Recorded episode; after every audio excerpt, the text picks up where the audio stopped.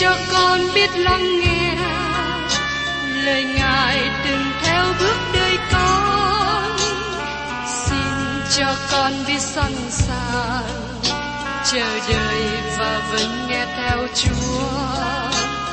Xin cho con biết sẵn sàng thực hành lời chúa đã truyền ban. Hân hoan chào mừng quý vị đến nghe chương trình Tìm hiểu Thánh Kinh. Đây là một chương trình học kinh thánh liên tục và hệ thống trong thời gian 5 năm. Chúng ta sẽ lần lượt khảo sát từ sáng thế ký cho đến khải huyền.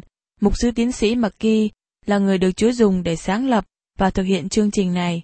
Ông tin rằng lời của Đức Chúa Trời có khả năng đáp ứng mọi nhu cầu cho tất cả mọi người trên thế giới, không phân biệt chủng tộc, văn hóa, trình độ tuổi tác hay phái tính. Ước mong quý vị theo dõi liên tục và giới thiệu cho thân nhân bạn hữu cùng đón nghe. Kính chào quý vị và các bạn. Trong chương trình tìm hiểu Thánh Kinh kỳ trước, tôi đã cùng với quý vị tìm hiểu phần đầu của sách Tiên tri Amos đoạn 2, nói về sự phán xét chống nghịch với dân Israel vì tội vô đạo đức và phạm thượng của họ. Hôm nay tôi xin nhắc lại một phần mà chúng ta đã tìm hiểu trong chương trình kỳ trước, và sau đó chúng ta sẽ tiếp tục. Mời quý vị cùng nghe tiếp ở trong Amos đoạn 2, câu 10 đến 11. Ta cũng sẽ đem các ngươi lên khỏi đất Egypto và dắt các ngươi trong đồng vắng trải 40 năm, hầu cho các ngươi được đất của người Amorit làm sản nghiệp. Ta sẽ giấy mấy kẻ tiên tri trong dòng con trai các ngươi, và giấy mấy người Nasire lên trong dòng bọn trai trẻ các ngươi.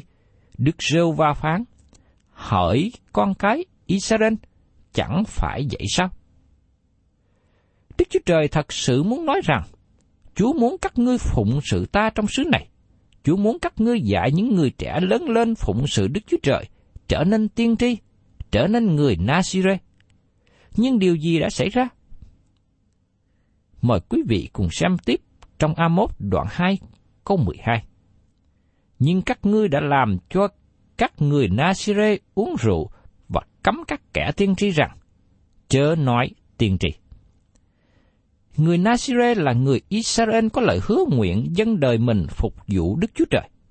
Có ba điều mà người Nasire không được làm. Thứ nhất, người ấy không được cắt tóc. Tại sao? Bởi vì một người nam có tóc dài là một điều sỉ nhục cho người ấy.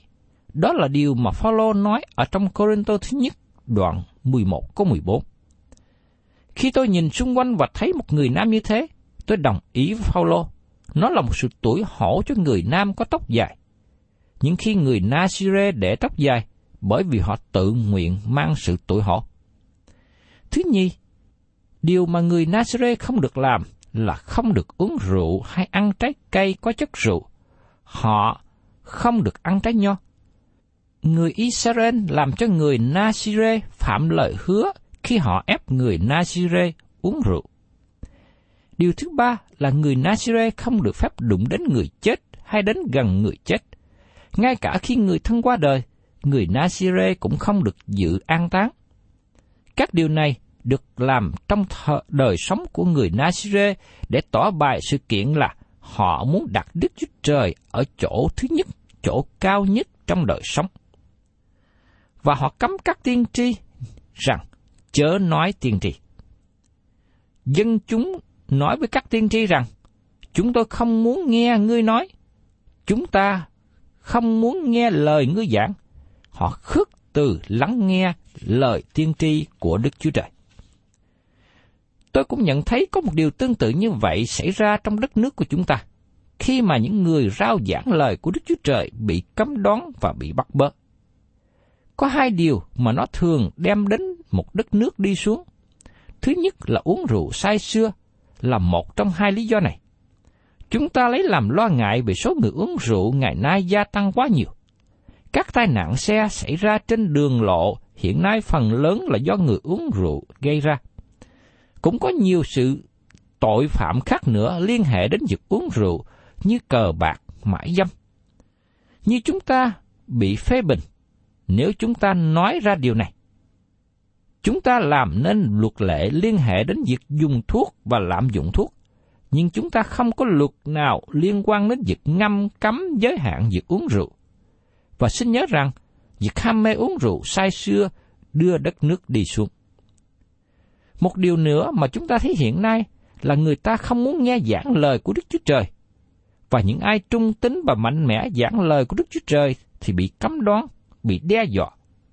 Cho nên số người cố gắng rao giảng lời của Đức Chúa Trời không có nhiều. Đó là điều đã xảy ra với dân Israel trước đây. Amos nói, các ngươi đã cho các người Nasire uống rượu và cấm các kẻ tiên tri rằng, chớ nói tiên tri. Cũng như ngày nay, nhiều người nói rằng, chúng tôi muốn nghe giảng những lời làm cho đời sống cảm thấy tốt hơn, làm cho chúng tôi cảm thấy dễ chịu hơn. Hay nói một cách cụ thể rằng, chúng ta thường muốn người giảng nói theo ý của mình, nói những điều đẹp lòng mình. Nhưng thưa các bạn, người giảng chân thật của Đức Chúa Trời phải nói một cách thành tâm. Hãy chuyên tâm cho đẹp lòng Đức Chúa Trời, lấy lòng ngay thẳng, giảng dạy lời của lẽ thật. Đó là lời mà Phaolô đã khuyên một người mục sư trẻ tên là Timôthê. Và tôi cầu xin Chúa ban phước cho quý vị là những người đang có trách nhiệm rao giảng lời của Đức Chúa Trời. Chúng ta phải thành tâm, trung tín trong việc giảng lời của Đức Chúa Trời. Dẫu rằng lời giảng của chúng ta có được hưởng ứng hay không. Nhưng một điều mà chúng ta nên nhớ rằng, chúng ta giảng lời của Đức Chúa Trời là để đẹp lòng Đức Chúa Trời, chứ không phải để làm đẹp lòng người nghe. Xin Chúa giúp đỡ cho quý vị là những người đang hầu Chúa, trung tín, mạnh dạn thực hiện công tác này. Xin mời quý vị cùng xem tiếp trong A1 đoạn 2 câu 13. Này, ta sẽ chặn ép các ngươi trong nơi các ngươi cũng như cái xe đầy những lúa bó chặn ép. Thưa các bạn, có nhiều phương cách khác nhau giải nghĩa câu này. Ngay cả phương cách phiên dịch cũng có nhiều sự khác nhau nữa. Có một số người tin rằng nó giống như giảm xuống mức suy nghĩ của Đức Chúa Trời và chặn ép xuống như trong xe đẩy đầy lúa. Nhưng tôi không nghĩ theo cách đó. Tại đây Đức Chúa Trời nói rằng, các ngươi đang đặt ta trong một hoàn cảnh khó. Các ngươi là dân ta. Ta đã đặt các ngươi vào xứ này và đẩy dân Amorit ra khỏi. Giờ đây, các ngươi phạm cùng tội lỗi mà họ đã phạm. Các ngươi có nghĩ rằng ta nhắm mắt lại với tội lỗi các ngươi, bởi vì các ngươi là dân ta không? Ta đang bị ép, giống như các bó lúa được ép đầy trong xe chở lúa. Và tiếp đến, mời quý vị cùng xem trong A1 đoạn 2, câu 14 đến 16. Người lẻ làng sẽ không trốn khỏi được, người mạnh mẽ sẽ không bổ sức cho mình nữa, và người bạo dạng sẽ chẳng cứu được mạng sống mình. Kẻ dương cung sẽ chẳng đứng vững được, kẻ có chân lẻ làng sẽ chẳng lánh khỏi được. Người cởi ngựa sẽ không thể cứu mình, và kẻ bạo gan trong những người mạnh mẽ sẽ ở trần mà trốn trong ngày đó. Đức giê va phán vậy.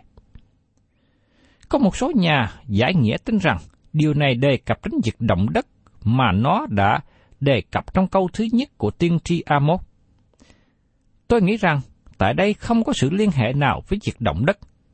Điều chỉ ra ở đây là dân Israel là một quốc gia mạnh mẽ. Đức Chúa Trời đã giữ cho kẻ thù nghịch ở bên ngoài và không ai có thể chiếm được đất này của họ. Nhưng giờ đây, mọi sự sụp đổ, kể cả tường thành phố cũng sụp đổ. Kẻ thù nghịch đã vào trong và sức mạnh của đất nước họ không còn nữa. Ngày nay, chúng ta cũng có suy nghĩ như vậy. Chúng ta nghĩ rằng đất nước mình hùng mạnh và không ai có thể đụng đến chúng ta. Chúng ta lên mình, chúng ta không cần Đức Chúa Trời. Chúng ta đẩy Đức Chúa Trời qua một bên. Thưa các bạn, chúng ta nên tỉnh thức thay vì nhắm mắt trước tình trạng của đất nước. Chúng ta cần nhận thức rằng Đức Chúa Trời đang đem chúng ta xuống như Ngài đã đem chính dân Ngài xuống. Bài học lịch sử của dân Israel trước đây, cũng như những quốc gia khác, đó là những bài học tốt lành mà chúng ta cần lưu tâm. Đức Chúa Trời nói với dân Israel, các ngươi trở nên yếu và hình như không nhận biết rằng ta đã bắt đầu phán xét các ngươi. Đó là sứ điệp của tiên tri Amos giảng cho dân chúng, và chúng ta không lấy làm lạ tại sao dân chúng đẩy ông ra khỏi thành phố. Và chúng ta không ngạc nhiên vì sao dân chúng không muốn nghe sứ điệp của Amos gửi đến cho họ. Nhưng Amos vẫn chưa bỏ họ ra đi. Và thưa các bạn, giờ đây chúng ta cùng tìm hiểu tiếp ở trong Amos đoạn 3. Trong Amos đoạn 1 và 2, chúng ta đã nghe lời giảng của tiên tri Amos chống nghịch với các nước xung quanh và chống nghịch với nước Juda ở miền Nam và dương quốc Israel ở miền Bắc. Giờ đây Amos tiếp tục nói đến án phạt của Đức Chúa Trời, chống nghịch với cả nhà Israel. Mời quý vị cùng xem tiếp trong Amos đoạn 3 câu 1. Hỡi con cái Israel, hãy nghe lời này, là lời Đức Sô Va phán nghịch cùng các ngươi, tức là nghịch cùng cả họ hàng mà ta đã đem lên khỏi đất Egypto. Giờ đây Đức Chúa Trời lờ đi sự kiện là đất nước này đang bị chia ra làm hai. Chúa nói rằng, Ngài đang nói với cả họ hàng, cả gia đình Israel mà Ngài đã đem ra khỏi Ai Cập. Trong cái nhìn của Chúa, không có hai đất nước bị phân chia, nhưng chỉ có một nước mà thôi, và cả 12 chi phái Israel là một gia đình trước mặt Đức Chúa Trời. Đây là điều mà chúng ta cần phải hiểu trong phân đoạn này, trong bối cảnh này. Ở trong Amos đoạn 3, chữ Israel hay là nhà Israel nói về cả nước Israel, chứ không phải đề cập chỉ có dương quốc miền Bắc mà thôi. Mời quý vị cùng xem tiếp trong Amos đoạn 3 câu 2. Ta đã biết chỉ một mình các ngươi trong mọi họ hàng trên đất, vậy nên ta sẽ thâm phạt các ngươi vì mọi sự gian ác các ngươi. Tiên tri Amos là người nói thẳng vào vấn đề. Ông không phải là người trải vòng vòng quanh bụi cây. Ông không phải là người nói bóng nói gió. Ông đi thẳng vào trọng tâm sứ điệp và nói rằng, Đức Chúa Trời sẽ đón phạt Israel vì tội ác của họ. Thật là tệ khi những người trong triều đình bấy giờ và các thầy tế lễ không chịu lắng nghe Amos. Nếu họ đã lắng nghe, câu chuyện đã khác hẳn hơn. Lời của Đức Chúa Trời phán qua tiên tri Amos. Ta đã chỉ biết một mình các ngươi trong mọi họ hàng trên đất. Thưa các bạn, sau các biến cố về trận đại hồng thủy xảy ra cho nhân loại, con người vẫn tiếp tục đi trong con đường tội lỗi và xây dựng tháp ba bên. Cả nhân loại đã lìa khỏi Đức Chúa Trời. Đó là sự bội đạo hoàn toàn. Sau đó Đức Chúa Trời nhìn xuống u rơ của xứ canh đê và Ngài kêu gọi một người, đó là Abraham. Chúa bảo ông hãy rời khỏi nhà thờ hình tượng và đi đến một nơi mà Chúa chỉ cho. Đức Chúa Trời nói với Abraham, Ngài sẽ làm cho con cái Abraham trở thành một dân lớn và ban cho họ một vùng đất làm sản nghiệp. Đó là ý nghĩ khi Đức Chúa Trời nói, ta đã chỉ biết một mình các ngươi trong mọi họ hàng trên đất. Nhằm để truyền đạt sứ điệp cho thế giới, Đức Chúa Trời phải dùng phương pháp này. Tại tháp ba bên, con người không có xây dựng một lâu đài cao để chống nước lụt phòng khi nó xảy ra lần nữa. Đó không phải là trọng điểm. Nhưng rõ ràng là họ xây dựng một bàn thờ thần mặt trời. Nó là một nơi thờ phượng, Sau cơn đại hồng thủy, con người có một ý tưởng sai lầm. Họ cho rằng thần có sự tối và thần của bão tố đã tạo ra cơn lụt lớn này. Vì thế, bấy giờ họ thờ thần mặt trời. Việc thờ thần mặt trời đã xuất hiện từ trũng Euphrates và tiếp tục đến ngày nay. Trong tôn giáo của Zoroaster có sự thờ phượng sự sáng cho đến ngày nay. Đức Chúa Trời đã chọn Abraham từ giữa các dân tộc, và từ Abraham, Ngài sanh ra một quốc gia, và từ quốc gia này, Đức Chúa Trời ban lời của Ngài. Mục đích của Đức Chúa Trời là quốc gia Israel giảng ra lời của Ngài. Và đây cũng là mục tiêu của Đức Chúa Trời ban cho chúng ta ngày nay. Và đây là lý do mà tôi giảng ra toàn bộ lời của Đức Chúa Trời. Tất cả 66 sách trong Kinh Thánh, với tất cả Kinh Thánh mà chúng ta có hiện nay. Và tôi cảm ơn Chúa vì Chúa đã cho tôi hiệp cùng với quý vị trong trong việc rao giảng lời của Chúa ra cho mọi người. Chúa cứu chuộc chúng ta, ban cho chúng ta sự sống, sự cứu rỗi, và đặc biệt Ngài ban cho chúng ta lời của Ngài để gây dựng đời sống đức tin của chúng ta, để làm cho chúng ta biết về Chúa nhiều hơn. Và khi chúng ta đã được gây dựng và lớn lên, tôi mong ước rằng chúng ta hãy tiếp tục rao giảng lời của Chúa cho những người khác chưa biết hoặc là những người khác mới trở lại đạo, họ cần được sự gây dựng trong lời của Ngài. Và chúng ta cùng suy nghĩ tiếp đến lời của Chúa phán bảo qua tiên tri Amos. Vậy nên, Chúa sẽ thăm phạt các ngươi vì mọi sự gian ác các ngươi. Đức Chúa Trời đang nói rằng, Ngài có dự định phán xét Israel. Quốc gia Israel có mối quan hệ đặc biệt với Đức Chúa Trời. Đức Chúa Trời đã ban cho họ điều răn của Ngài, và đó là lý do Ngài đón phạt Israel một cách nặng nề, bởi vì họ vi phạm điều răn của Ngài. Các bạn thấy rằng sự sáng tạo ra trách nhiệm. Quốc gia nào có được sự soi sáng có trách nhiệm nhiều hơn quốc gia ở trong sự tối tăm. Quý vị và các bạn thân mến, đây là nền tảng lớn mà Đức Chúa Trời đã đặt ra. Ngài có dự định phán xét nặng nề với những người đã nhận được sự sáng hơn là những người ở trong sự tối tăm. Chúa Giêsu cũng đề cập về sự kiện rằng, người này có thể nhận được sự đón phạt khác biệt hơn người kia.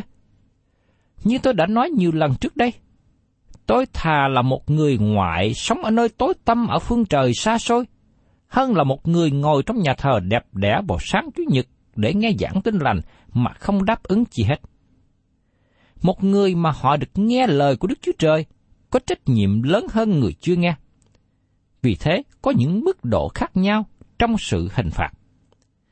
Đức Chúa Trời nói rõ ràng, có sự định đoán hay là có sự đoán phạt những người đi trong con đường tội lỗi của họ.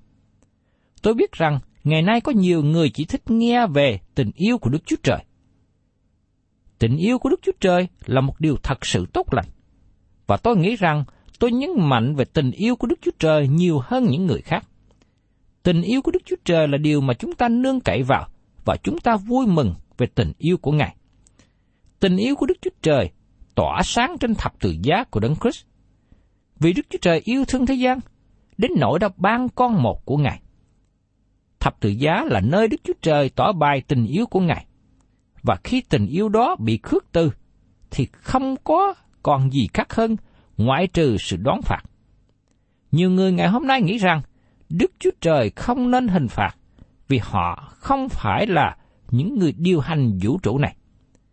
Tôi thấy rằng chúng ta không nên theo quan điểm này. Đức Chúa Trời đã nói rằng Ngài là đấng thánh, đấng công bình và chính trực. Ngài dự định hình phạt tội lỗi và sự phán xét tội lỗi là một kết quả tất nhiên hữu lý.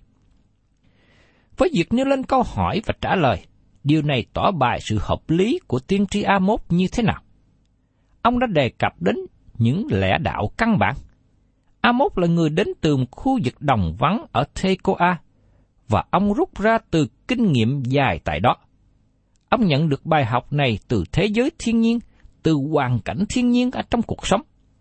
Amos đã học những điều mà nhiều người ngày nay cần nên học.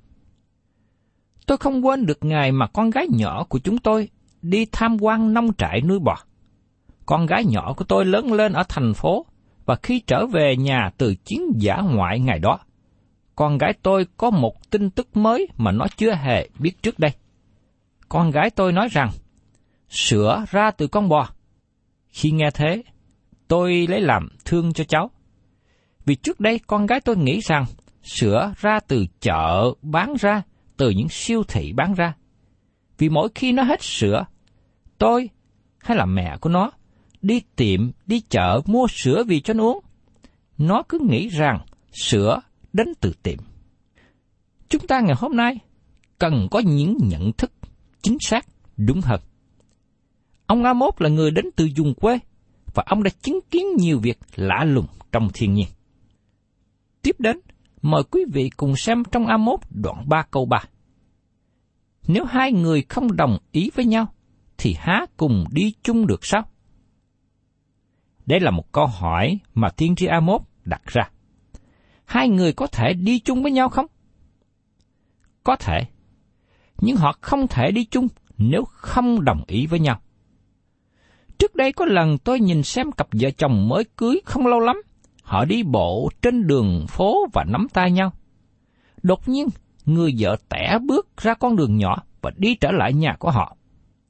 Nhưng người chồng vẫn tiếp tục đi tới. Họ không đi chung với nhau nữa, bởi vì có sự bất đồng với nhau. Nếu hai người không đồng ý với nhau, thì há cùng đi chung được sao?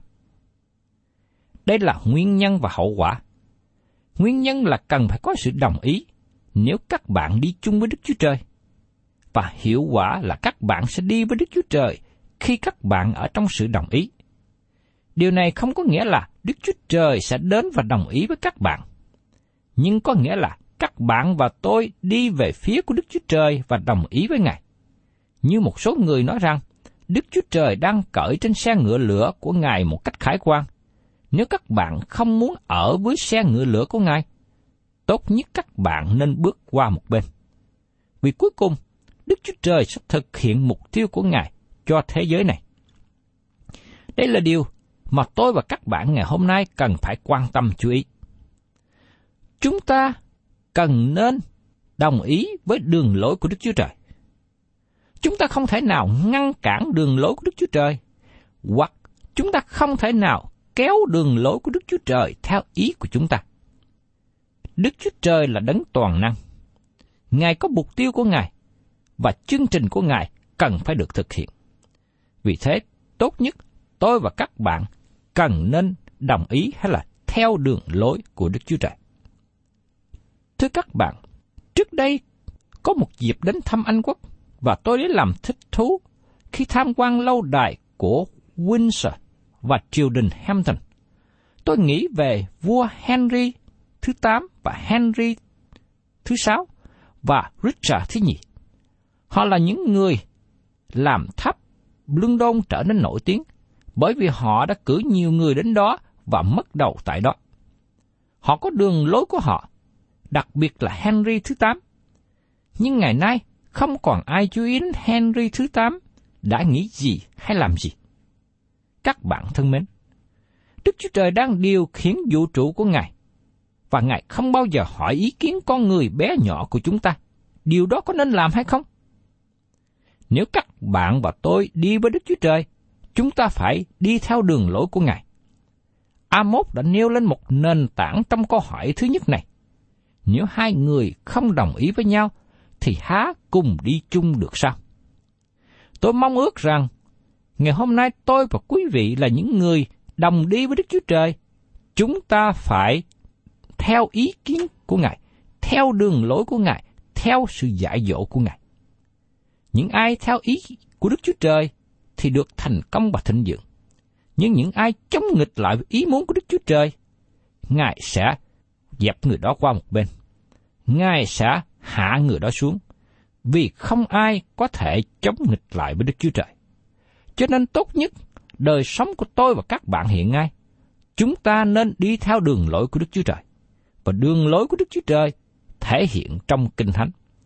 Xin Chúa cho tôi và quý ông bà anh chị em, chúng ta suy gẫm lời của Chúa, biết được ý chỉ của Ngài trên đời sống của mình, và chúng ta đi theo sự dẫn dắt của Ngài mỗi ngày. Thân chào tạm biệt quý vị, và xin hẹn tái ngộ cùng quý vị trong chương trình tìm hiểu Thánh Kinh kỳ sau. Chúng ta sẽ tiếp tục phần còn lại của sách Tiên tri A1 đoạn thứ ba.